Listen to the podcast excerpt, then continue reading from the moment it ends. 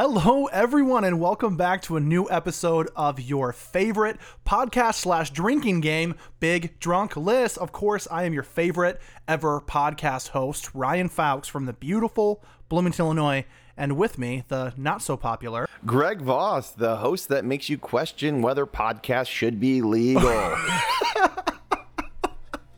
From the wonderful Chicago, Illinois. Shut us down now. This guy's a fuck. Oh, we got a, we got a very exciting episode today. Um, we are doing some of our favorite minor characters. So, of course, we did an episode a few episodes ago with some of our favorite TV characters. Um, and some of those were minor characters, and it just kind of sparked the conversation. This is one that we were really excited to do. So, um, Greg, why don't you define for the audience how we are considering minor characters for this episode? Um, if they delve into the ground looking for any type of ore or other mineral, they are considered a miner. Oh man, yeah. Also, would have accepted any character that's under the age of eighteen during the recording of, of the show or movie, right? Um, so all of the minor characters, they're going to be people who, if you remove them from the TV show, the overall plot would not change. Or TV show, movie, uh, video game, whatever media, what what have you. yeah, they they might uh, show up a lot, or they might be uh, you know a good part of the show. But yeah, you could pick them up and remove them, and the show would still go on, and it would be pretty much the same. Well, hey, before we jump in, Greg, why don't you tell everybody what you're drinking today? Oh, I'm drinking more beer. Um, I've been on a bit of a a beer kick because I'll go to my local Binny's, and they've just whenever I've been going, it's been the days they've gotten shipments of rare beers. So I've been buying them and figuring what a better way to give advertisement to some great local breweries than on our podcast. So I'm drinking Pixel Density. It's an India Pale Ale by Phase Three Brewing Company. What's what are you drinking? I threw it back a little bit. Um, I'm going back to the classic, and I'm drinking Jameson this time. Um, fans of the show will know Jameson is and was and continues to be my go-to drink.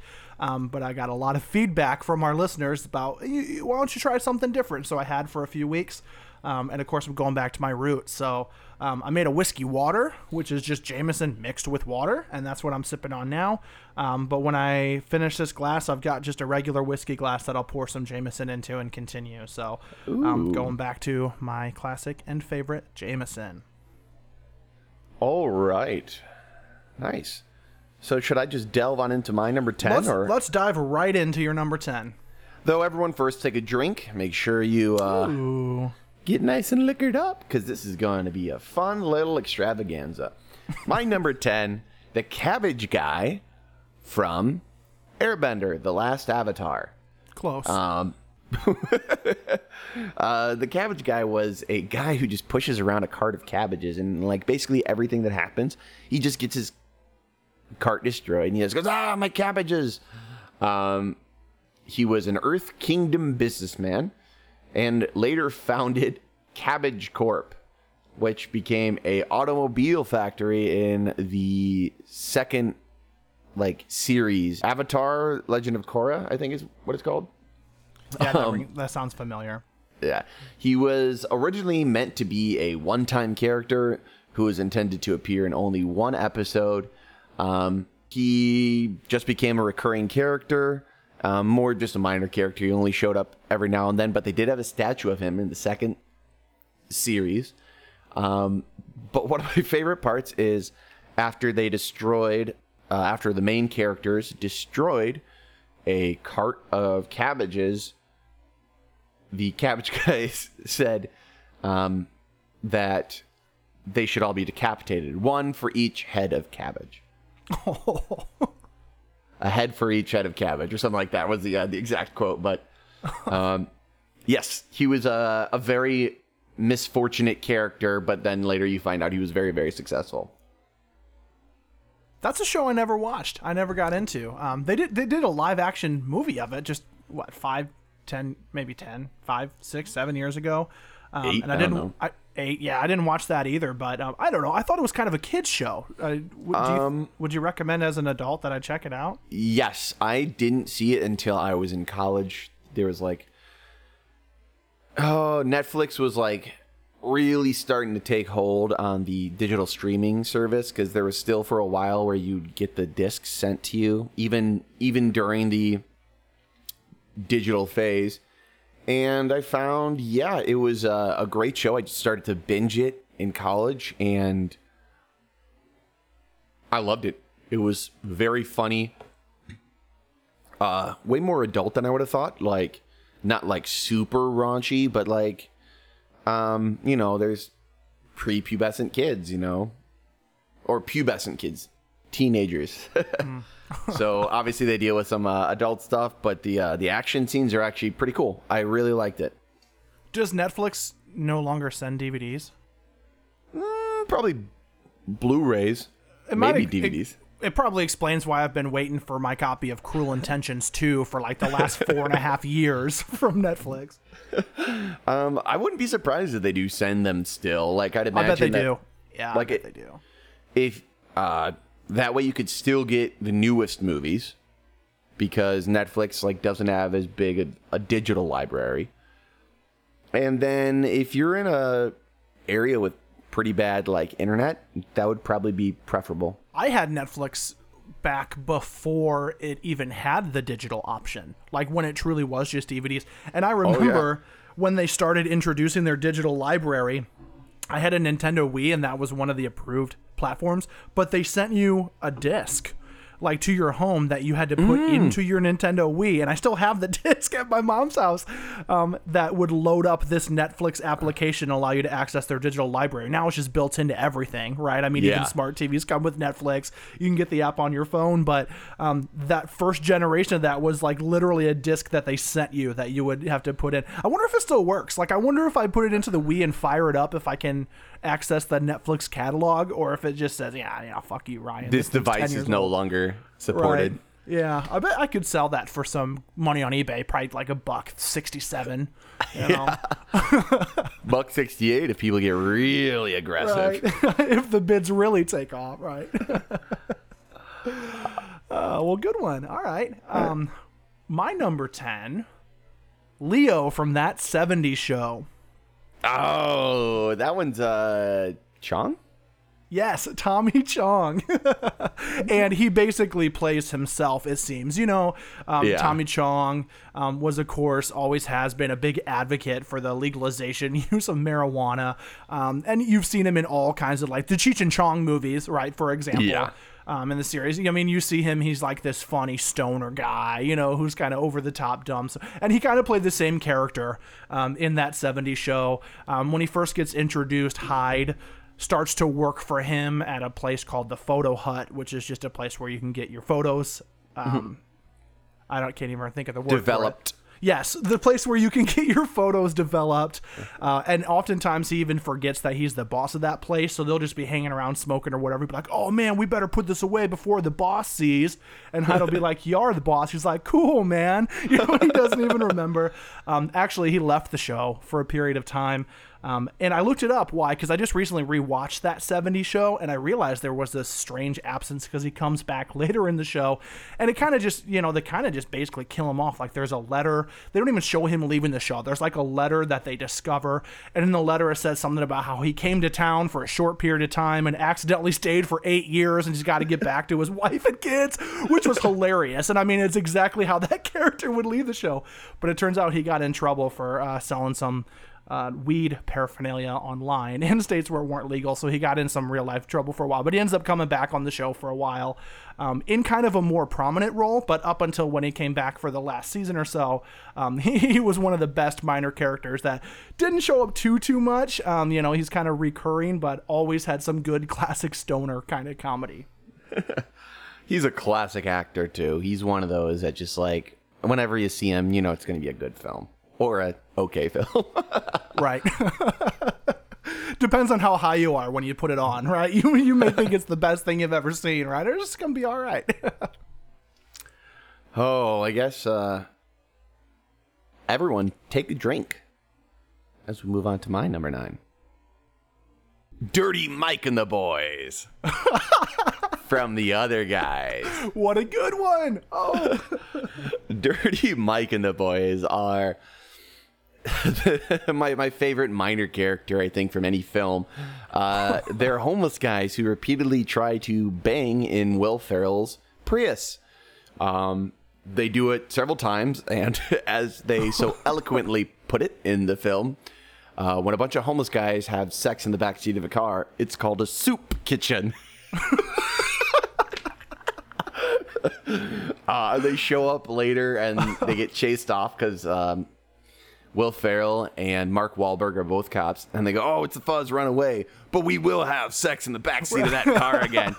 and then later, the car gets towed because they apparently were in the backseat having sex.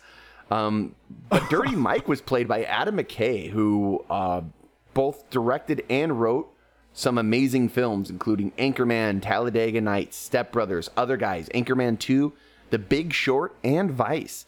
So I he- didn't know that that's who that was. I mean, I knew Adam McKay the name, but I didn't know what he looked like. I didn't know Mm. that was him. Yeah, he uh that was him covered in a, a bunch of dirt and grime and he only shows up for one scene where he runs away. But every other reference to them is uh, there's a letter where they leave just as thanks for the F Shack, signed Dirty Mike and the Boys. And then they leave a um uh like five unscratched lottery tickets as thanks. and then they reference that there was homeless people banging in the car later. And that's it. So he they don't show up much. That is such a good one. I love Dirty Mike and the Boys. Oh my god, that is so funny. And you're right, they are such a good. I even remember, I, for some reason, what stuck in my head one of the lines and is very when they first confront him and Will Ferrell says, "Are you Dirty Mike?" And the boys, just the way he said it, sometimes that jumps into my head. Where before they get chased off, and they're like, "We will have sex in the back of that car." The one I always uh, quote is, "It's called a soup kitchen," because Right. he like says it aggressively, and I'll, I'll use that every now and then. And like, just like, "Oh, it's called a soup kitchen." oh, that is such a good movie. I love Will Ferrell, Adam McKay. I I don't really like Mark Wahlberg, but that was one of the few roles that I thought he did very, very well in. So I even liked Mark Wahlberg in that, and that might be an unpopular opinion that should have been in my list, you know, last week or whenever, two weeks ago. Uh, but I'm not a big fan of Mark Wahlberg, but I am in that movie. I thought he played that that role perfectly. Um, I really like his films. I really liked a shooter. That's a great one. I loved him in a Daddy's Home. That's a really funny one. That was actually pretty good too. Yeah. him and Will Ferrell have a like a good like they work well together in it just because he's such a tough guy badass and Will Ferrell is just a comedic legend that they just pair well together. Like I loved it in the other guys whenever he would see any crime happening, he would just jump to like something ridiculous where like a biker comes him and goes, Colombian drug lords. Right. Well, Will Ferrell's like, where are you getting this from? All right. Well, my number nine, Fred from SpongeBob. Oh, that was the l- second last one to get knocked off my list. So, for those who don't know who Fred from SpongeBob is, he is the fish that you'll often hear in episodes yelling, My leg! in the background whenever there's any kind of damage or, or physical trauma going on in the episode. So, um, he has that that running gag, of course, um, happened early on in season one um, and continued. Um, and I believe it uh, shows up at least once in every season of the show. Um, and, and what's funny is he was never formally given the name Fred, um, except there was kind of one scene in passing when another random fish referred to him as Fred. Um, and the internet fans, because there's apparently a huge internet fan base of SpongeBob SquarePants, recognized his name as Fred at that point. So they tried to rename him. The creators of the show tried to rename him in season seven and call him Clint, which was going to be a reference to Clint Eastwood. But then they later saw when they um, new people took over the creation of the show, saw that um, the in- people on the internet were referring to him as Fred because that's how he was referred in the show. But they thought, excuse me, that the internet had just created that name for him, um, so they decided to name him that, really thinking that it was um, the internet wanted to call him that. In fact, Tom Kenny, the guy who does the voice for SpongeBob, um, was even quoted to say Um, bask in the power of the internet. The fans named him Fred. So even the people very closely Oh. related to the show didn't realize that they called him Fred in the show. They thought that the internet came up with that name. So um, that's a little funny trivia. But yeah, you'll, you'll recognize his voice throughout. it just shows up randomly in the episode. My leg, and it's hilarious every single time. And he's that green fish who kind of looks like a kind of like a flounder or a grouper. I don't know, but he's the green one. Yes. Not the blue one with the shark fin. Who is Harold. Correct.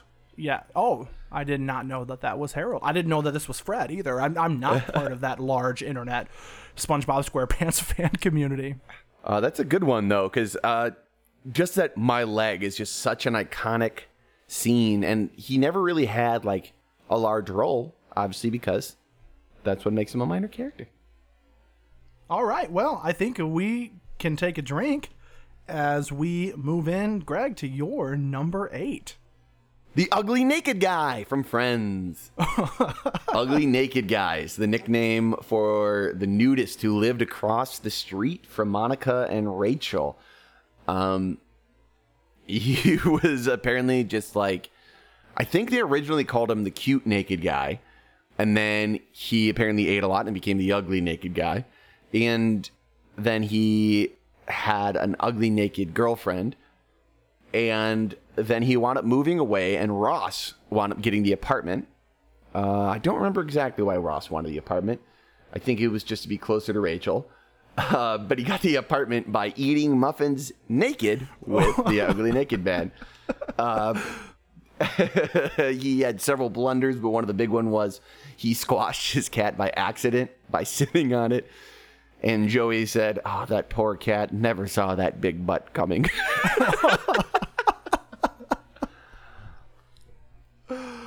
Oh, I he does he ever actually show up on screen in the show? I know he shows up on screen, but I don't think you see his face. I think you see like the back of him. I was gonna say I don't didn't even know if they had they added an actor for him at all. You know, like they it's kind of just a thing in the distance that they see. Yeah. He's definitely more of a concept than an actual Right. character. the running gag was just they would just see him across the way and be like, ugh.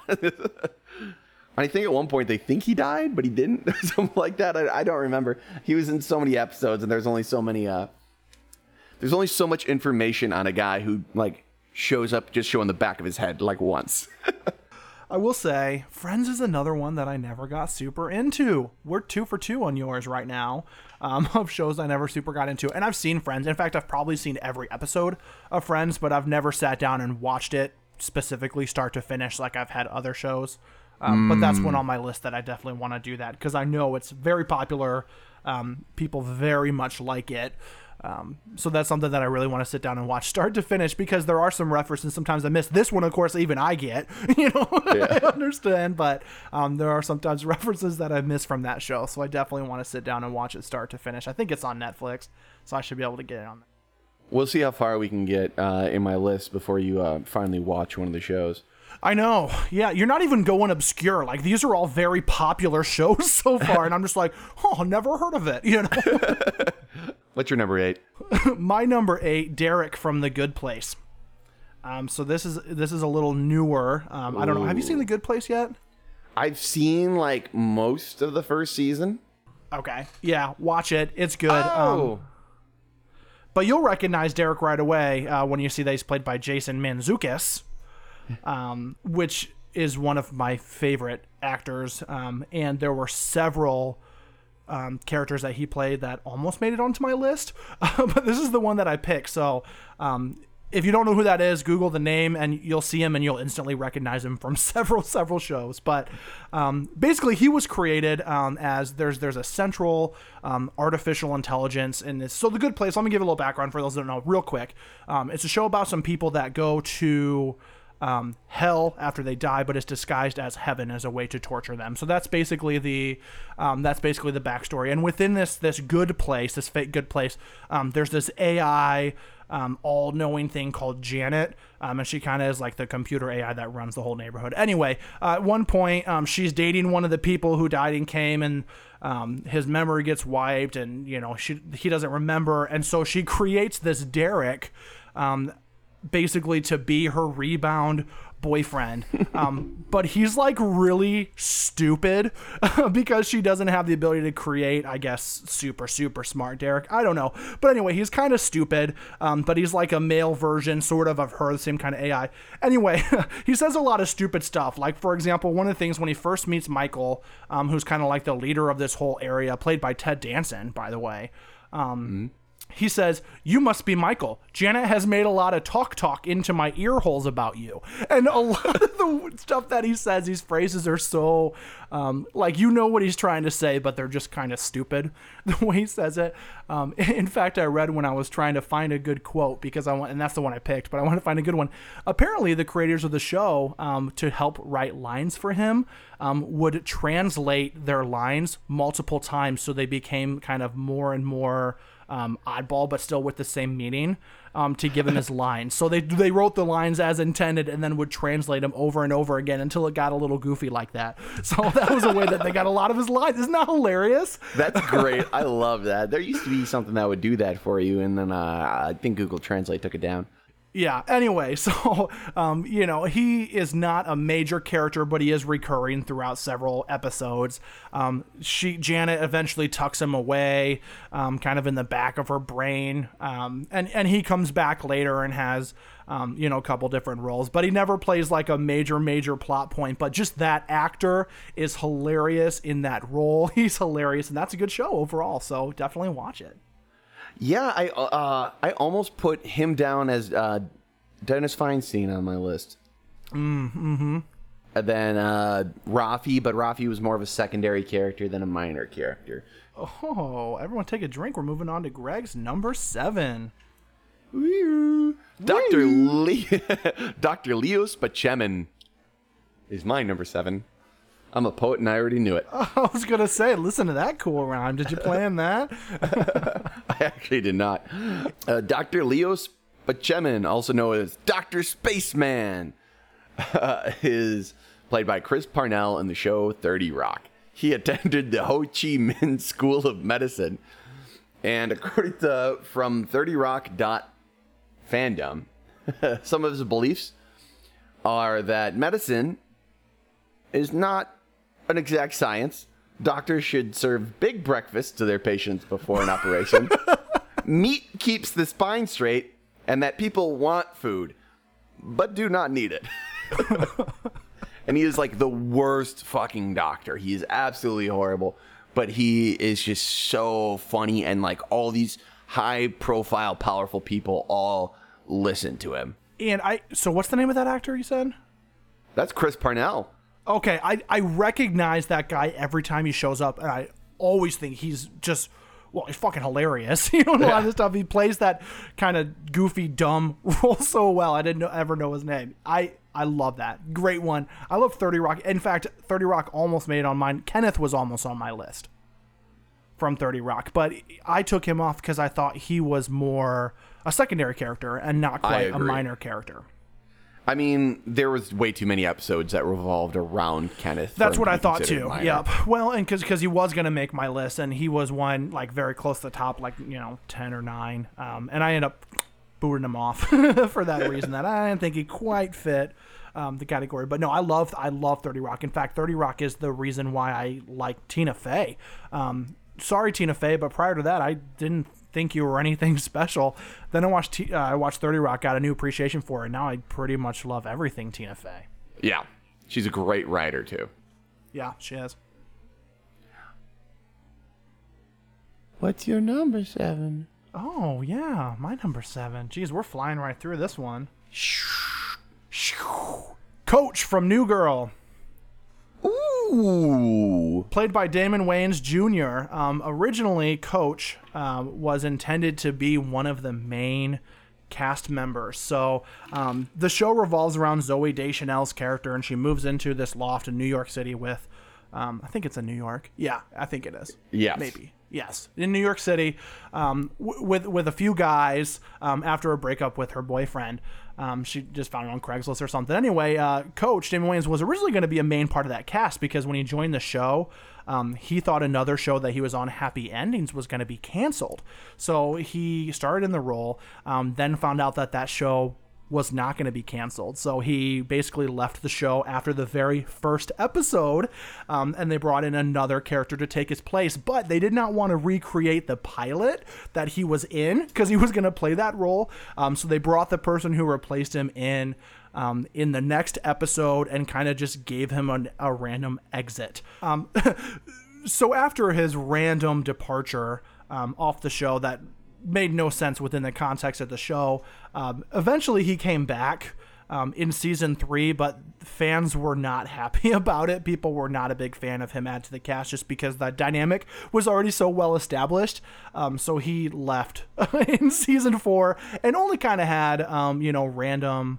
Um, kind of random guest star roles throughout the rest of the series. So they had intended to try to bring him back as a main character, which had that been successful, he probably would have fallen off my list. Um, but because the fans agreed that that was a bad idea, he got to remain as a minor character. Okay. Yeah. Um, that happy ending show was uh, actually filmed in Chicago, so Oh, Chicago fact from Greg. That never happens. at least part of it was filmed in um, in Chicago. Uh, I do know that uh, it takes place in Chicago, but there's plenty of shows where they do not film it there. For example, The League, they're constantly in quote unquote Chicago, but when they're tailgating at Soldier Field, it's in a place that I never recognize, and you see palm trees in the background. Ugh. Also, you see uh, Ruxin's car break down in front of uh, Paddy's Pub. in an episode. That's not even a joke. The Paddy's Pub sign is not there, but it's obviously Paddy's Pub that That is hilarious. because they they also filmed that in L.A. too. oh, that's not even in Philadelphia? I think originally it was, um, but there's definitely been somewhere like you see like desert hills in the background, and I'm like, okay, Um, All right, let's move on to Greg's very unsexy, I'm sure. Number six. Everyone take a drink. My number six is the Soup Nazi from Seinfeld. What do you know? Another one that I never really got into that Oh my everybody else seems to love. I know. what the fuck is wrong with me? So the soup Nazi, uh, he takes, he's a uh, eccentric uh, restaurateur who sells soup. In the 116th episode of Seinfeld, which was the sixth episode of the seventh season, basically what would happen is people would go in and if they took too long to order, if they didn't do it right, if they put their hands on the glass or they did anything like that, he would go, "No soup for you," and kick you out, and you didn't get soup. I recognize that instantly when you say that, at least. and it was supposed to be just like the best soup. So the lines around the like the corner. Um, actor Larry Thomas uh, polished his portrayal of the soup Nazi by studying Omar Sharif's accent in Lawrence of Arabia. Um, and he actually received an Emmy Award nomination for his performance. So that was cool. and that's the only thing he says in the whole episode. that was enough. Uh, no, he, he he regularly talked. Of course, he Oh, was okay. friends with Kramer because Kramer was friends with all the eccentrics in New York. Um, but uh, he's based on a real, a real soup vendor, a Persian soup vendor, Ali Yagane. Yagana. I, I I don't know how to pronounce that. Sorry. Um, but uh, he ran a soup kit. He ran Soup Kitchen International, which, as you know, uh, when a bunch of homeless guys have sex in the back of a car, it's called a soup kitchen. I love that you found a way to tie it back to Dirty Mike and the boys. I don't. I just want to tell you how much I appreciated that. I didn't even in, intentionally mean to, but because the, the, name was Soup Kitchen International, I just had to. I had to. it totally took a second for my ba- my brain to process what you were saying because I thought, oh, this is all fact. This is all fact. And you're like, which if you don't know is when several men have sex in the back of a car. like you just kept going in. My brain's just letting it go. That was fucking hilarious. That, I appreciated that very much. a little bit of a tie back. Oh fuck. Okay. What are we on? My number six? Are we on my number six? I mean, if you can call it that. Oh, my number six is actually from a video game. Oh, it's Pikachu. It it's Pikachu. No, it's not Pikachu. Um, too minor for me. Pikachu didn't have a big enough role in the series, if you ask me. So I didn't think Pikachu counted. The companion cube from Portal.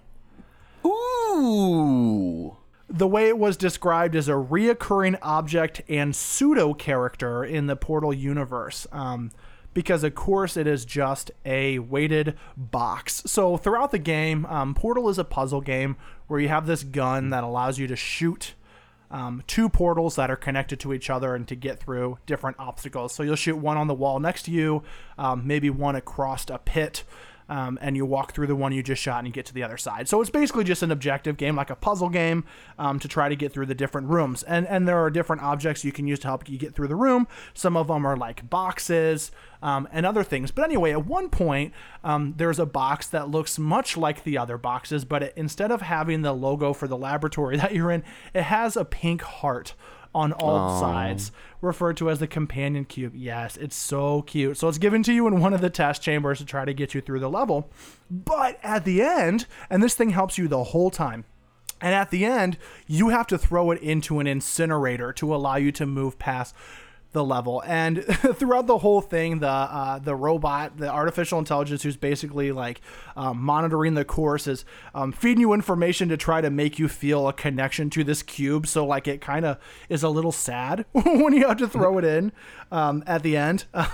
Um, so it, it, definitely became like a big uh, joke on the internet. In fact, even in um, Portal Two, um, it shows back up and uh, the the AI, who is the same AI, like torments the main character um, in one level by repeatedly destroying multiple cubes that look like the companion cube, which is supposed to be a little throwback. Um, upon the end of the game, you see a scorched companion cube that's been all burnt up um, that the creators have said is intentionally supposed to be the same one that you were forced to throw in the fire to get through Aww. in the first game i know um, and anyway, so for an inanimate object, um, a pseudo character, um, you felt a connection to this. And it, it, came back a little bit in the second game, um, but you had to kill it. And that was one of the challenges to complete the game. The companion cube, I think, might be uh, considered one of the sexiest uh, video game characters in history. Oh, I can't imagine. Perfectly symmetrical, which we know is Ooh, one of the measurements yeah. of attractiveness. Um, the col- her colors beautiful, um, sleek corners. Yes, a beautiful, Com- beautiful cube. The ultimate companion, oh, expertly weighted. expertly weighted. Yep, exactly the right size, exactly the right weight, just the way I like it. oh, oh. Everyone, take a big old swig as we go on to my number five. Ben Sullivan. This is probably my saddest one I have on here. Oh, for those who haven't seen it, the show Scrubs is an amazing comedy, but by it being in a hospital, they do a great job of also bringing in the tragedy that no matter what happens, no matter how good your day is, something bad can happen. Uh, Brendan Fraser played Ben Sullivan, who was the brother of Dr. Cox's ex wife but Dr. Cox's best friend nonetheless. He was a photography nerd and he absolutely hated stage uh, photos for whatever reason. Um, but eventually he wound up getting leukemia in the show. Um, and here's some uh, spoiler alert if you ever plan on watching it. Maybe maybe earmuff time. Uh, there is an episode where uh, JD lets one of his patients go. Basically, uh, Dr. Cox left, comes back, and JD's like, "Sorry, he's suffered from cardiac arrest." And he goes the whole one, the whole time. He's talking to Brendan Fraser's character Ben Sullivan, talking, talking, talking, and then at the very end, um, at Dr. Cox's kid's birthday, uh, JD goes, "Where do you think you are?" And it turns out it wasn't at his birthday. It was at Brendan Fraser's funeral. It wasn't the other guy who had a heart attack. It turned out it was Brendan Fraser who went a cardiac arrest from leukemia, and he he died. It was a very dark, very depressing uh, ending. It was, but it was very powerful. It was a very well done one. It was, and it was sad. Um, and I think what So- was kind of the saddest about it too was um, Dr. Cox is kind of not an emotional guy for a lot of the series. You know what I mean? He's kind of the Yes. tough, kind of asshole doctor, you know, and he really took that passing very, very difficult. I mean, that whole most of that episode, I mean, was really about him coming to terms with it, you know, finally, eventually. Um, and you know, yeah, that that was that was very impactful. You're right.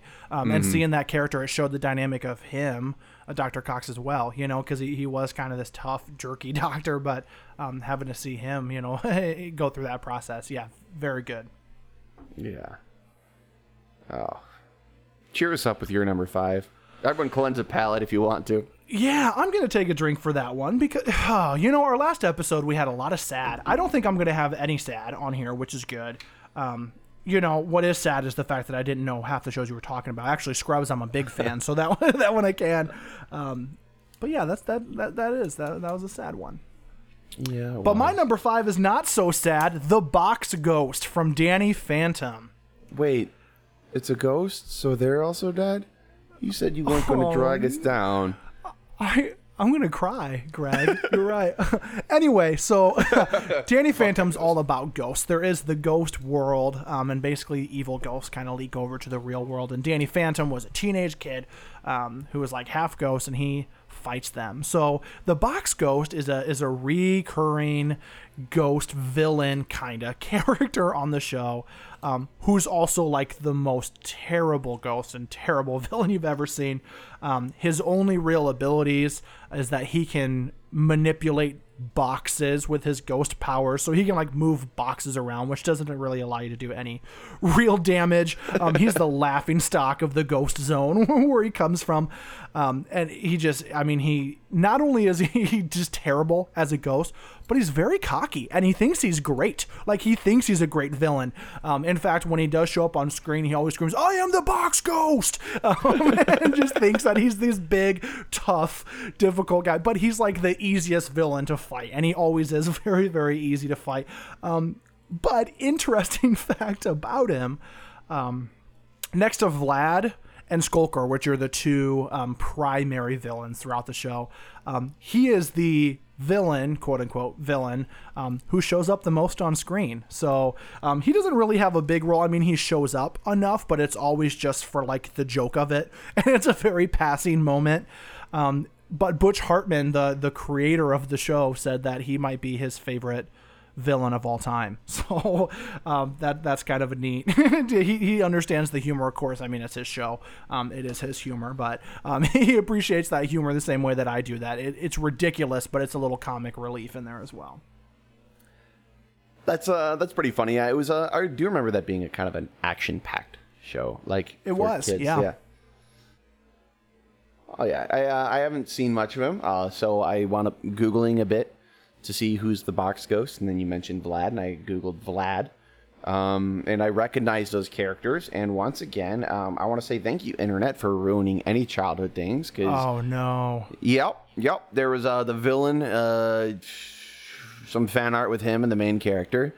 I I think I just need to turn on my save search. This is getting. Why this- is your save search off? This is this is like the fifth time this has happened since we've been porn on the podcast. Because sometimes I Google boobies.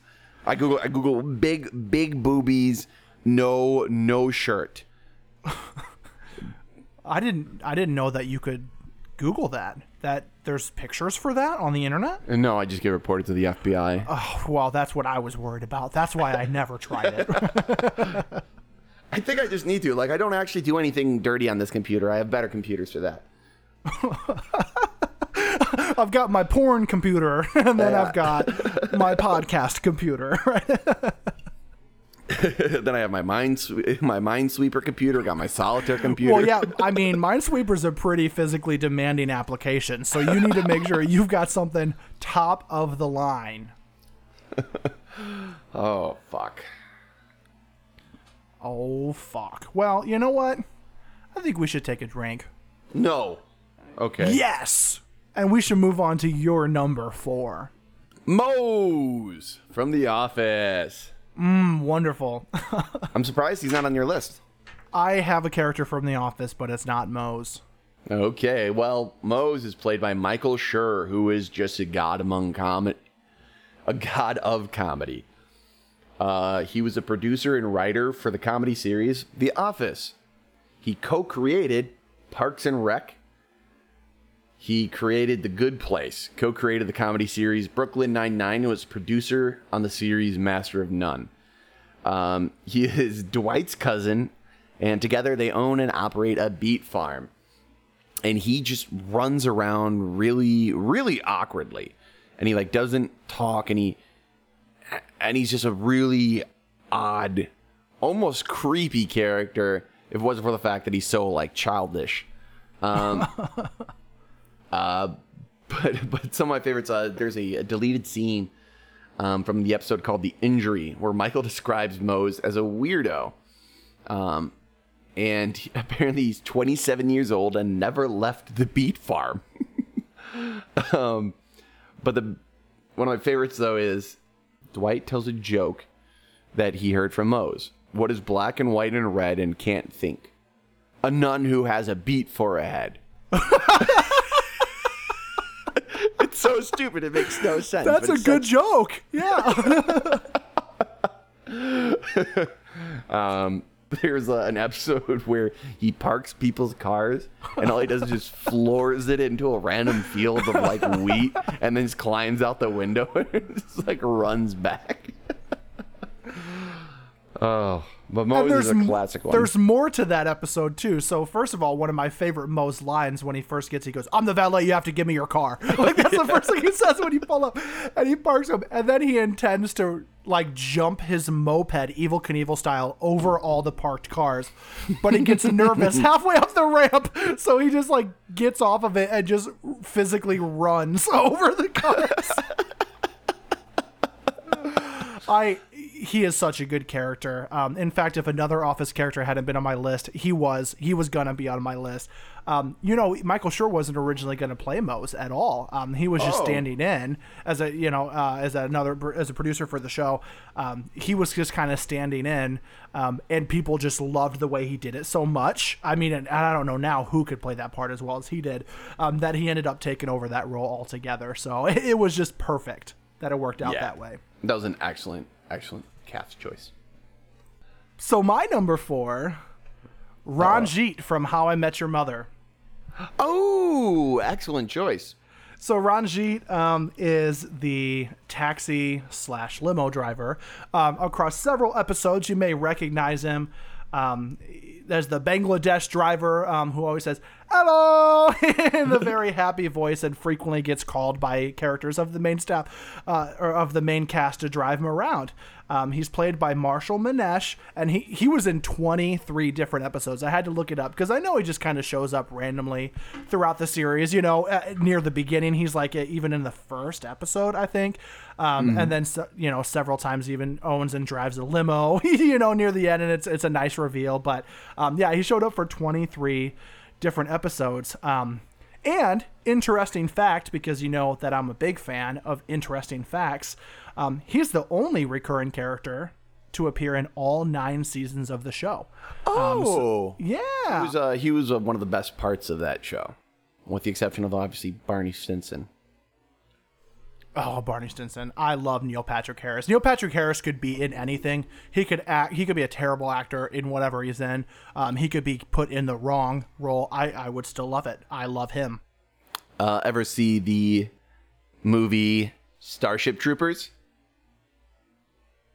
I feel like I have. Oh, it's was so it, it was a it was a parody making fun of something specific, wasn't it? No. Then it maybe was, I haven't. It was based yeah. off a book. It's um basically hum- humans go to war with bugs. Like there's Oh no! Yeah, bugs, that does not ring a bell at all. and there's like it's like space battles and things like that. It was really good. It's it's one of those that like it's a guilty pleasure. But let's move on to our top three. Oh wow, our top three. What do, what do we do, Greg? Top three is a little different, right? We do we do something a little different. I'd love for you to describe that for us. Ooh. So, as we've been drinking between each of our numbers, we're also now going to drink between each of our speakers. So now instead of just drinking after Ryan's, you're going to drink after mine as well. Ooh la la, which is good because your top three is probably going to be shit. So we'll need the drinks to get us through the the rest of the list. You're going to you're to really regret that after you hear my number 2. Your your number one is Ryan Fawkes on Big Drunk List. Thank you. I don't know if you're big enough to be considered a minor character, background character more like. Uh, um, number 3, The Shoppers from Superstore. I love this one. Yes. That I would have never even thought about this. Well, I'm sorry. Go ahead. What a wonderful one. Yeah. Uh, actually, it was really cool. I was getting lunch earlier today with our biggest fan, and he actually called it that it would be on my list. The like this, it's such a broad one. I was very surprised that he called it out. So shout out to Ryan. Shout out. Shout out, not me, Ryan. Um, Yeah. The the real the the Ryan who does real contributions to our podcast. The Ryan F, who I've known longer than Ryan Folks. the the real Ryan F. Um, who matters to this podcast because we know this Ryan F. is just a, a minor character. Let's give an F for this Ryan F. um, but the shoppers, basically, this show is about people working in essentially what amounts to be a Walmart. And Walmart can get some pretty iffy people in there. Um, obviously, there's plenty of Twitter, Instagram, Reddit, uh, subreddits where it's about people being in Walmarts and how they act. And these are just really quick clips of people doing things in the store. And so they're not one main character, it's just a bunch of them shopping. And this is kind of how they segue between scenes. Um, and th- there's so, so many examples of it, but I, I just wrote down just some of the ones. Uh, uh, there was a kid using one of those kitty potty training toilets right in the middle of an aisle. Um, someone was in their underwear uh, using laundry machines. Someone was jogging up on a treadmill, which was up on a shelf on a display case. Uh, a lady comes by and like takes a bite of a candle and puts it back. um, two ladies uh, with similar kids go uh, and they're like looking at toys, and one of the moms just grabs one of the kids and walks away. And the other mom looks up and realizes that her kid's no longer there. uh, there's a kid just constantly smash, sh- smashing just like plates on the ground. Uh, and there's one where there's bleach and uh, Parmesan cheese, and they're right next to each other, and both the packaging looks similar. And someone grabs the bleach, looks at it, and then puts it, then like decides to grab the Parmesan cheese and puts the bleach back right in the Parmesan cheese section, so it blends right on in and looks like Parmesan cheese. Oh, but there's just so many, and they had a great special where they uh, had Olympic, uh, like people who were in the Olympics join in. It was an Olympic special, and all the shoppers were Olympic athletes. And like, there's one where it was like uh, a figure skater slips on a wet floor spot and then does like a, a really fancy spin before continuing shopping. It, it's it's a very very funny show, but the ba- it's one of the few shows where the background characters just do so much work. And it's such a great way to do just transitions between the actual scenes. You know what I mean? Because it truly just show, and it's so random, and none of the characters are recurring because they don't need to be. You know, and it's just always funny situations with the music. You can hear playing over the speakers.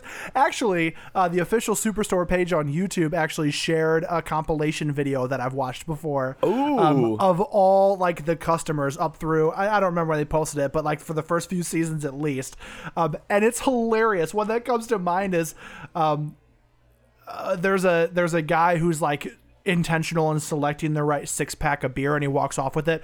And then later you see him re- returning uh empty bottles to the shelf. In the case like he literally just drank the beer and returned it. Um someone comes up and says do you have any gender neutral toys? I'm trying to be cool. Like Oh, they were so good. And, and the, one of the best parts is you can even still see some people doing that stuff in the background of regular scenes where they'll like you can yes where they'll like smell a shirt and just put it back. it's like, I've never seen a show that pays so much attention to the parts of the show that don't matter. You know what I mean? Right. Like the shit in the background, and it's very consistent. That is a great one. Thank you. And that almost makes me wish that I had a another one from Parks and Rec on there, but I do not. All right, why don't we take a drink and move on to Ryan's number three? Perd Hapley from Parks and Rec. Oh, I'm so glad you you have him. Full name Perdrick L. Hapley um, is is a television TV show host uh, in Pawnee, um, where the show takes place, and he's the host of several television new pro- news programs such as "You Heard with Perd," "The Final Word with Perd," "Lights, Camera, Perd," um, and the Purdple's Court, a court show later on that he's the judge. Um, he is so funny. Um, and, and I think we've talked about him at least once, maybe a couple of times in the previous episodes. Um, but what you know, he's he's intentionally trying to make fun of like your stereotypical newscaster. Um, but he's particularly funny because the things that he says are very redundant when he's announcing things. Like I wrote down a couple of uh, funny phrases, like uh, um, issue number one to talk about today is the first issue we're going to talk about. Uh, the statement this reporter has is a question. Uh, and also joining us today is a different person.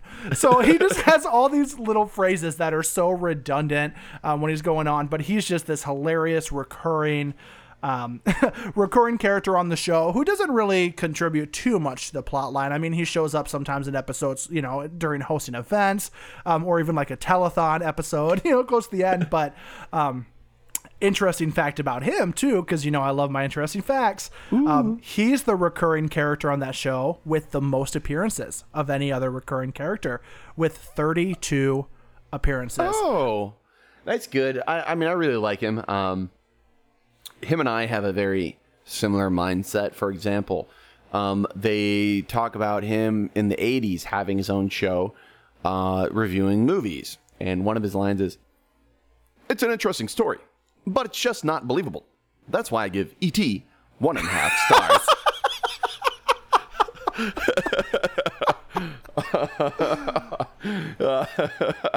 Which, as you know, E.T. lived in my closet when I was a child. Uh, so I was not a fan of that film. But when he gave it one and a half stars, and I mean, I was already a Perd Hapley fan, but that worked. It worked so well for me. oh my god can anytime that you're having a bad day just think back to the fact that greg was convinced et lived in his closet uh, and we've touched on it a couple different episodes and just I, i'm sorry to laugh at your trauma greg Oh, I, but I'm that fine with that. That's it puts it brightens up my 25 day years ago. brightens up my day every time I think about it, and I love it. Yes, that is hilarious. Everyone, take a little sip as we move on to my number two. This is like my third multiple one, I think, because I had Dirty Mike and the Boys, and then I had the Shoppers. Now I have. and you gave me shit. Hold on a second. You gave me shit for CatDog last episode because that was two, and I had to only choose one. Shoppers is probably like a hundred people. Dirty Mike and the Boys was a collection of what four or five people. So fuck you. Anyway, Yeah. go ahead. But um, I'm me and you're you. So That's well, good point. yeah. I can't I can't refute that one. That's very true. Um, animal control from Parks and Rec, though. uh, Brett Hull, who was portrayed by Colton Dunn, who was also in Superstore and was born in Normal, Illinois. Ooh, I didn't know that. Good fact. And then there was Harris, who was portrayed by Harris Wittels, who apparently, according to Wikipedia, coined the word humble brag in 2010. Uh, he was a writer and executive producer actually for Parks and Rec, and then he died of a heroin overdose in 2015, right before the finale. But on a happier note, they were a bunch of silly stoners. They were the most incompetent department in all of Pawnee. They were just always high. One of the parts they uh, they tape a dead crow to a wall with a string from the tail, and they're like, "We try to make one of those time whistles like in uh, Flintstones." A lot harder than it looks, though. And he's like pulls the tail, and the bird just like kind of moves because it's dead. then, uh, um, uh, Chris Traeger, who is masterfully played by Rob Lowe, steps in a bear trap that is have open in their apartment. And he's like, Why do you have a bear trap open here? And they're like, Well, because of the rats. And like, Yeah, we've been meaning to call someone about that. they're the animal control. They're the one who are supposed to deal with it. and then they get fired, and then they uh, both apply to the same job that they got fired from, and they're like, Yes! "What?" and they run into each other and like, "Yo, we're roommates." Like, they didn't even realize they were going to the same place at the same time, Oh and they were so stoked and happy about it. they were just silly, silly characters, and I loved it. Another funny part of that episode that's not directly related to them um, is when Leslie's helping to try to find a new head for the animal control department, um, and Jerry applies um, for them to find out that yes. Jerry wasn't even qualified for his own job at that point because he's yeah he's a recurring character they all just talk shit to constantly but yeah that he he wanted to fucking apply for that role and he not only wasn't qualified but they find out he wasn't even qualified for his own current role and they give him a uh, a salary reduction, and he's Yes. like, and he's like, that's perfectly fair. Like, right he just doesn't care. He's such a nice, lovable guy. Oh he's a good character and he's not a minor character I, I, don't, I don't mean to go off on too big of a tangent on him but I, I love that character and they never get got his name right ever throughout the whole, the whole Gary, thing. Jerry, Terry. right but you find out everybody thinks you know they kind of paint him as this pathetic you know like sad sack but then you see like he's actually he's got a beautiful wife you know what i mean like a couple of huge happy dick. beautiful daughters a huge cock you know a 17 inch dick um he's, No, he's happy got a nice one the doctor says he's like because they're doing an episode where they're they're checking everyone for herpes, and he checks him, and he goes, "That was the biggest dick I've ever seen." yes I I didn't even check him for STDs. I was just amazed at the size of his penis. And it turns out he's just fucking phenomenal and he's got this great life and he's this you know yeah, everyone just shits on him, but he's so appreciative of what what he has, though. So that Yeah, makes him kind of sweet. Yep. great, great one. And I love that we got to have a couple Parks and Rec ones in a row. All right, uh, I think it's time everyone takes a drink as we move on to Ryan's number two. I okay. Um, these last two, I will say. So for my last two, I would consider them minor characters based on our definition, which is why I'm so glad that we clarified our definition. Um, but both of these characters um, had very frequent recurring roles in the shows that they were in. Okay. So my number two is janitor from Scrubs.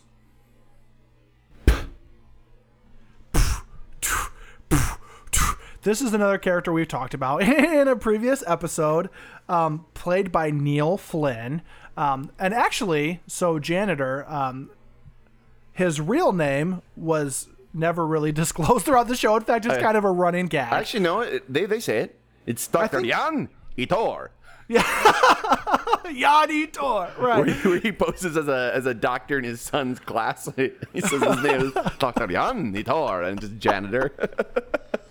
There's even one point too where there's like a new uh, chief of staff come in and ask him his name, and he just laughs out loud at her, like, "Oh!" And then like it's Courteney Cox, right? I think who plays the role. And when when she looks at his name tag, it literally just says the janitor on it, like even on his name tag. Um, and even at the end, um, does it does somebody says his name or he says his name to JD and I don't remember what his name was but JD says how come you never told me your name before? And he goes well you never asked. Um, and then as he's walking away somebody says hey Tommy and he says yeah like he responds and it's a completely different name that he responds to than the name he just gave him. Uh, which is hilarious. But um, actually, he originally was gonna be just a recurring guest star throughout um, season one, uh, but he ended up showing up in all 24 episodes of the first season and became kind of a um, unofficial main like series regular throughout the show. And and he showed up in um, almost every episode, actually. So throughout the first eight seasons, he had at least a brief appearance um, in every episode except one episode in season two and just three episodes in season three. Wow. So e- even while brief, um, he always had a small. But so when they first introduced his character in the series um, pilot, um, the main character JD sees him fixing a sliding door that's stuck and suggests, "Oh, maybe somebody stuck a penny in the door." Um, and Janitor immediately accuses JD of sabotaging the door, swears revenge on him if it's the last thing he ever does, and he basically makes it his life mission to make JD's life a living hell for out there with all kinds of practical jokes. Um, and in the season finale, the eighth season, JD um, admits that he did accidentally stick a penny in the door, um, and the janitor replies that he knew that. Uh, and he saw him doing it, and that he was testing JD's character by fucking with him for seasons. Of beyond. Um, there was even some question for a while um, early on if the janitor was just a figment of JD's imagination. that it was he even a real person um, until people very, very much loved the character. Um, so they kept him on and had him start interacting with other characters. So he was one that. Um, this one's a little iffy if he falls into our qualification, but he was always intended to be a minor character with very little screen time um, from the get go. But everybody loved the way he portrayed this character so much Yeah. um, that the role kind of redefined itself as the series went on. Uh, some of my favorite moments are that uh, when he, well, one of my favorite moments is when he says he has a girlfriend and JD doesn't believe him, and he's like, "Yeah, uh, her name's Lady." Is Watch Lady, right. he just shouts down the hallway, "Hey, Lady!" And she like waves at him. Uh, but then it turns out it is his. Uh, I want to say that he winds up uh, marrying her. Um, and he also leaves. Um, he also had a good friendship kind of with JD. He like leaves um, when he finds out that uh, JD has actually left. That's when he actually like leave leaves. But I'm I'm on the uh, Wikipedia right now, and his aliases are Dr. Jan Itor. That's actually the first one. Uh, Tony, Tommy, Glenn Matthews, Nigel, Klaus, and Ephraim. oh, that was a good one. I like that one. Uh, pushing the boundaries, but uh, we can A little move on. iffy. That's what I said. A little iffy. Um, but he was at least intended to be a minor character um, who maybe redefined his role a little bit, which goes to speak to uh, Neil Flynn as an actor, too. You know what I mean? That he took that limited role and ran with it. Yes, he did a great job, and he, as, and like we've said in previous episodes, would be great on big drunk lists. Please, please, anytime, please. All right. Um my number one, everyone take a drink. This is going to be a great one. This is probably going to be everyone's favorite. I'm assuming you're all going to stand up, cheer. Tom Bombadil, Tom Bombadillo. Tom Bombadil is a minor character from a little known book series called The Lord of the Rings. Um, Old Tom Bombadil is a merry fellow. Uh, bright blue his jacket is, and his boots are yellow. Uh, he's this weird mythical being almost, uh, kind of portrayed as a man with a big bushy beard, big blue jacket, and uh, yellow boots, and he rescues the hobbits uh, when they're attacked in the the forest leaving the Shire. They're or Barrow. They're in the Barrow Downs, and they're attacked by Barrow-wights. Um, and he rescues them from Old Man Willow at one point, and there is the only reference to him is in the deleted scene or in the extended version of I want to say it was the Two Towers. Uh, Treebeard saves Merry and Pippin from a tree that's trying to eat them in the same way that they were going to be eaten in the book. And he says the same thing. It was like eat earth, drink water, something like that. Um, but Tom Bombadil has his wife Goldberry, who's daughter of the River. Don't daughter of the river. Eldest, that's what I am. Tom remembers the first raindrop and the first acorn. He knew the dark under the stars when it was fearless before the dark lord came from outside. He is like a super powerful being. Um, he is actually unaffected by the ring's power. Like he literally puts it on his finger and he doesn't go invisible and he tosses it to um, back to Frodo. And one of the interesting things was like when they were talking about him, Elrond talks about how you know Tom Bombadil is super super old, um, way before you know even Elrond's memory, and they decided not to give the ring to Bombadil because even though he was unaffected by it, he didn't care much for it, and there was a, a chance that he might literally just toss it away, that he just doesn't just doesn't care about it because he's so powerful. It was a really interesting thing. He made a appearance in one of the Lord of the Rings strategy games as like a very very powerful unit. But there's a bit of a um, cult following with him, especially because he also had uh, his own books. The Adventures of Tom Bombadil. It was published in 1934.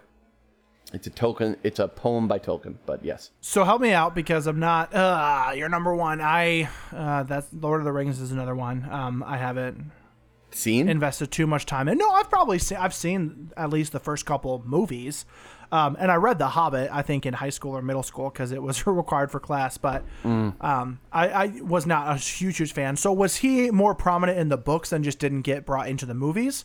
Um, Yes. Or he only okay. So he was more of a prominent character because I had never even heard that name before. To be honest. yes, he's a very, very minor character. Like, there was actually speculation that he might even be considered like almost a god type of thing of Middle Earth, Oh. but then it kind of got like put to rest. But he's a very, very powerful being, but he's only in like a very minor, small part in the first book. Like, it's between they when they leave the Shire and when they get to Elrond. I So think it actually. Go on. Well, sorry, I'm just I feel like I'm trying to learn right now. So you mentioned another poem by Tolkien that was surrounded around him. D- is is the Lord of the Rings universe much bigger? Like you know how the Star Wars universe is much bigger than the mass. Oh, really? And are they typically Tolkien that's writing these books and stories like outside of what made it into theatrical They- releases? They were all made by Tolkien or finished by his son. Oh, Um, okay. in fact, he wanted to make an Elvish language because he was Tolkien was a linguist or something like that. Uh, like he studied that, and so he made a world to go around the Elvish. Like the Elvish is like a fully fleshed out language. That's cool. I, Yeah. I didn't know. I didn't know that there was this big wide universe. But you see that with other things, right? Like Star Yeah. Wars and even like like The Wizard of Oz, for example, is another one. Um that there was one big Wizard of Oz movie, you know, and a couple other ones and maybe it'll play after that. But that's a huge, you know, universe con you know, consisting of like forty books or something, you know, some Yeah. some huge number. So I, it's good to know that Lord of the Rings is like that. I had no idea. I knew about the three movies. I think there's three that were big, and then The Hobbit came out um, a handful of years ago too. And I remember reading The Hobbit in middle school, but I didn't realize it was so big. Well, I mean, he had something called the Cimmerian, Sim, Silmarillion, um, that was posthumously published by his son. Um, and I never even read it, but it's supposed to be a slog. It's very in depth. It goes into like so much about like the first Oh, age, wow. the the because they're in the the third age of Middle Earth, I think, and then it goes into the fourth age after they destroy the ring. I think that's what ushers in the fourth age. Um, but there's other lands, so like there was Middle Earth, but then there's uh, Numenor, which, uh, you know, I think that's what Aragorn had for his blood, like the Numenorian blood or something like that. Um, I could be wrong on that, but A- Aragorn, like the series about the dragon, that's a Lord of the Rings thing. no, Aragorn, the main guy from Lord of the Rings, the Return of see, the King. Apparently, I'm worthless on this. Wasn't Aragorn also the name of some fucking dragon movie That was- for kids? Eragon. Eragon. See, pardon my ignorance on this topic altogether. Right. I'm not even gonna try anymore with this guy. Everyone take I'm a trying- drink and move I know, on to Greg, our I'm number. sorry. I feel like I'm trying to learn, and I'm fucking a terrible student here because I literally know nothing about what's going on. this this is a bit of a deeper reach. If any, like the, though, I mean, Lord of the Rings is probably one of the most read books. Like, Absolutely, absolutely. yeah. And I mean, even if you only got partway through the first one, you'd have reached this guy. Um, but he's a very, very interesting character, and by him being excluded from the movies, I think it was mainly because he was considered a bit more cartoonish and childish. Um, there is a bit of a a fan base around him because of the fact that he was so powerful, and then like not even in the movies, and there's a whole bunch of thoughts around him, and he he sang in rhymes, so he was fun. But yes, Tom Bombadil, my number one minor character. What I got out of this is at the very least, um, I'm interested in learning more about him and the series in general. So um, I got that out of this podcast from your number one. So even though I couldn't contribute much to the conversation, um, I feel like this contributed to me because it gives me something I want to do after this. So thank you for that. And that that makes sense. I mean, I live to inspire, and I inspire to live. And you do a very great job of that, a solid 4% of the time. Most of the time, don't do what Greg says or does. But this one, um, yeah, check it out. Check out Squirt Tom jalapeno juice in your eye.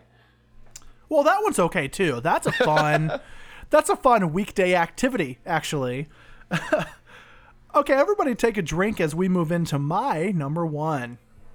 Everyone spit out that drink and then take another drink as we move into Ryan's delectable, delightful, and highly erotic number one. This is another one um, that is maybe skirting the line. Um, and this character has come up, of course, in a previous, multiple previous episodes, and I is knew you one were of do my. him. I knew you were. I knew that you would know. But this is one of my favorite TV characters, absolutely of all time. Creed Bratton from The Office. What a surprise! I know, I know, but at least you know, hey, I'm consistent. So I I love The Office. Of course, everybody loves The Office. That's everybody loves The Office. I mean, come on. If you don't love The Office, you probably haven't actually watched it. Um, but Creed Bratton was um, a very frequent recurring. I mean, he was in most episodes, not in a big role, but at least maybe in the background of the show. Um, character on The Office, um, played by, of course, Creed Bratton, because the character was um, uh, an exaggerated and fictionalized version of himself, um, much like um, the face Greg puts on every day, because the real Greg's kind of bullshit. So he pretends to be cool. By having a Every day. podcast. In truth, I really don't have a podcast. His co-host doesn't actually exist; it's all in his I'm head. This is super schizophrenic. Uh, this isn't even a microphone. I'm in my shower right now holding a toilet brush. we got very introspective on this. Anyway, uh, so so Creed Bratton, um, played by Creed Bratton, basically a fictionalized version of himself, um, shows up in, in many many of the episodes. But um, he's like the old guy working in the office. Um, he's the head of quality assurance. Um, and more on that here in a bit. Um, but throughout the throughout the entire series, while he doesn't talk too much, um, every time he does talk, it is just hilarious the whole time. So I, I wrote down, and this was actually hard.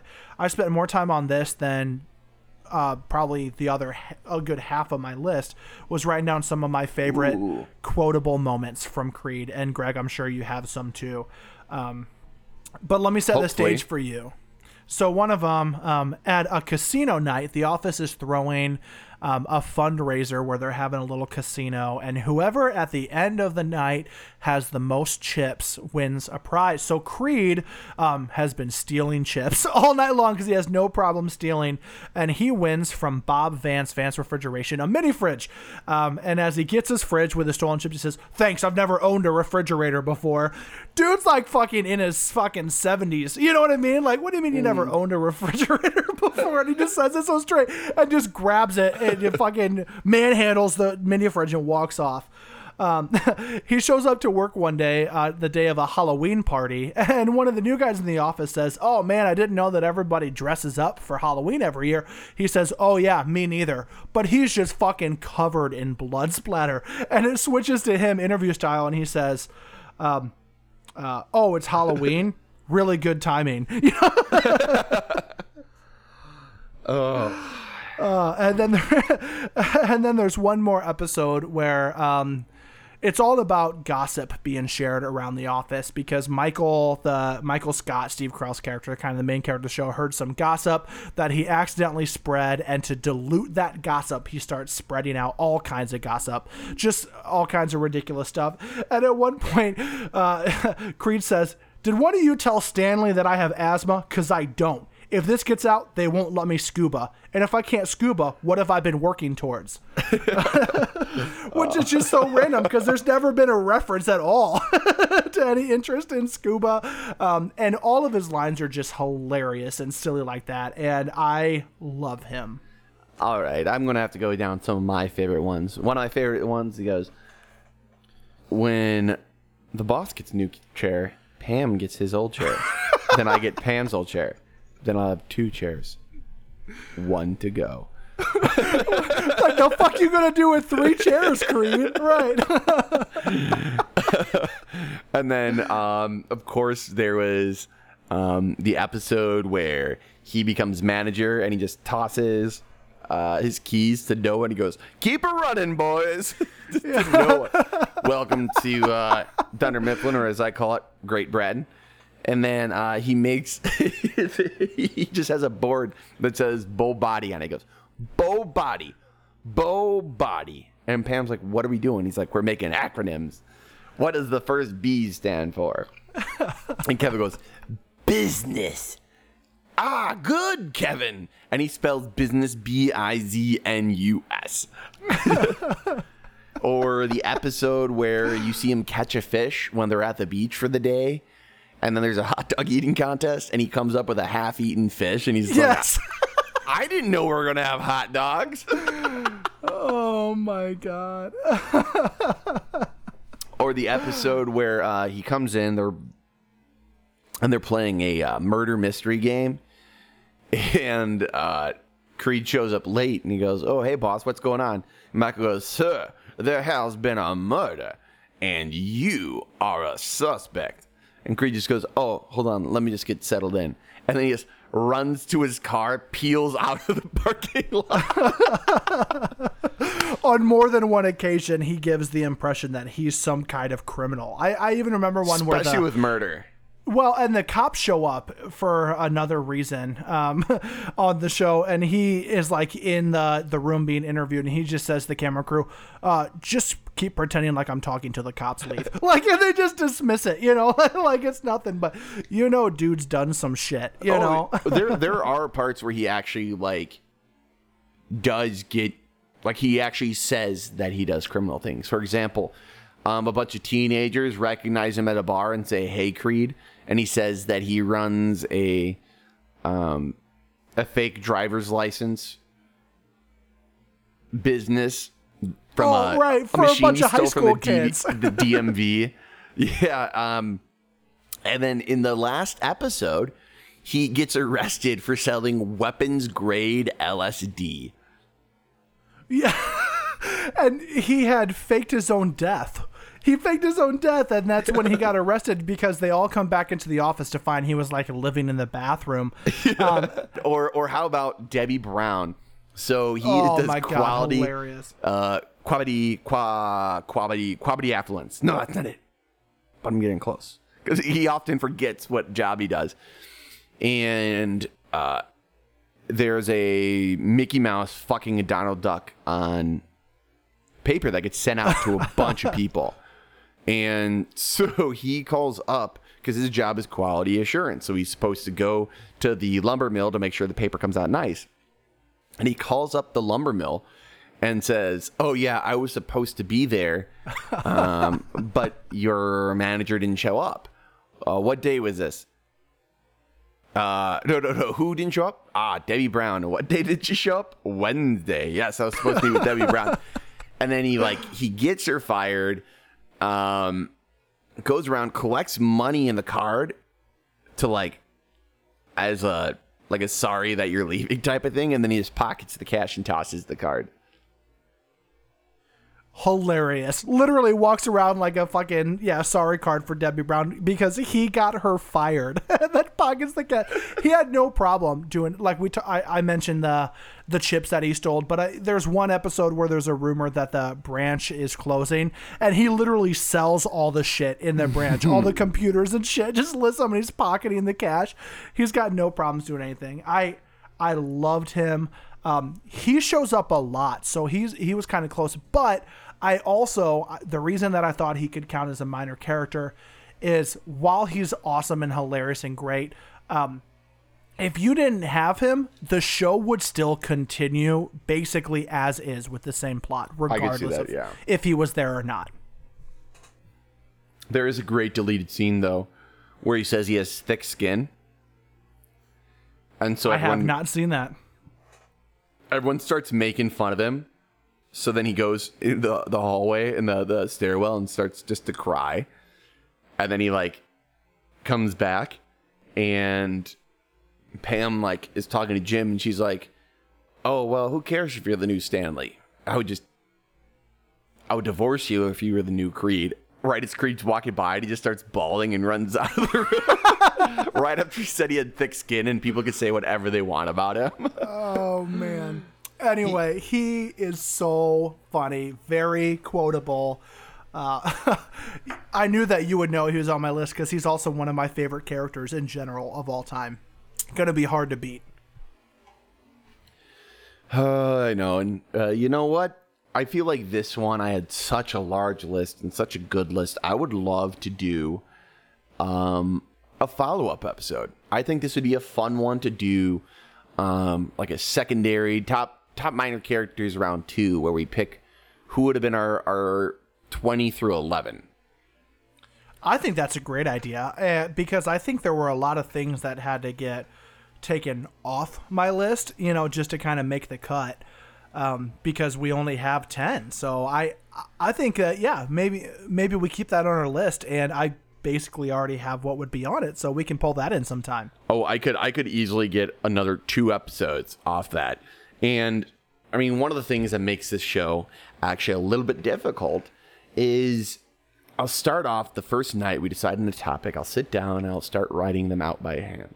And usually I start out and I'm like, how am I going to get 10? I can only come up with 5. Oh yeah, And then I stew on it for a week and then by the end I'm like, how am I going to limit it down just to 10? and then you have thirty right out of nowhere. Yep. Oh yeah, it's it's so hard to do, and then um, sometimes it's fun. Every now and then, I will like to Google it and just see what other people think, and you'd be surprised at how many overlaps there are, or how many where I'm like, how'd you leave this person off? And rarely do I get actually any additional inspiration from them. Either I already had it, or I'm like, that person just didn't deserve that spot. Yeah, I see that a lot too because I always I kind of Google as a last resort if for some reason I think I can't hit my 10. You know what I mean? Like I I always do and that's only happened a couple of times where I thought I can't hit the 10 because there's other like Reddit's a really good source, you know, of information too, but I saw a lot on Reddit when I was doing research on here on minor characters that I thought Eh, you know, I, I don't think that that would really fit on the list, but you know, everybody's got their own opinion too, and actually, that leads into very well, um, as we talk about some of our closing thoughts, that if you did not hear someone you would have put on the list, we'd like to know about that. Yeah. And and probably the best way to do that uh, would be to write to us on Twitter on on our Twitter page, uh, Big Drunk Lists, all one word. We also will allow you to smear your ideas in feces on our doors. I prefer that route actually because I I don't know Twitter's kind of a young man's game, but um, feces on the door that's a classic timeless activity. Or if you're a big fan of the Old Testament, uh, goat's blood. That'll stop the whatever it is from killing our firstborn. So that's also a big one. It won't stop me, but I mean it's still a good option. I could still use a hatchet. Ah, gross. I guess there's nothing else to say, so we better wrap it up. Greg, what what do you got to say for all of our lovely listeners out there? Everyone, please go like, follow, and subscribe to us on Twitter, on Instagram, on Spotify, on Pornhub, on Reddit, on Pornhub. Greg, we only have one of those. Pornhub. On, on oh, just subscribe to us on Pornhub on BigDrunkDicks.com. Dot orgy. oh, that's even better. Uh, but yeah, please follow us on Twitter, Facebook, what have you. Uh, reach out to us. We uh, even have an email at bigdrunklists at gmail.com. And uh, take one final swig as we give a deuces, Bruce's. Deuces Bruces.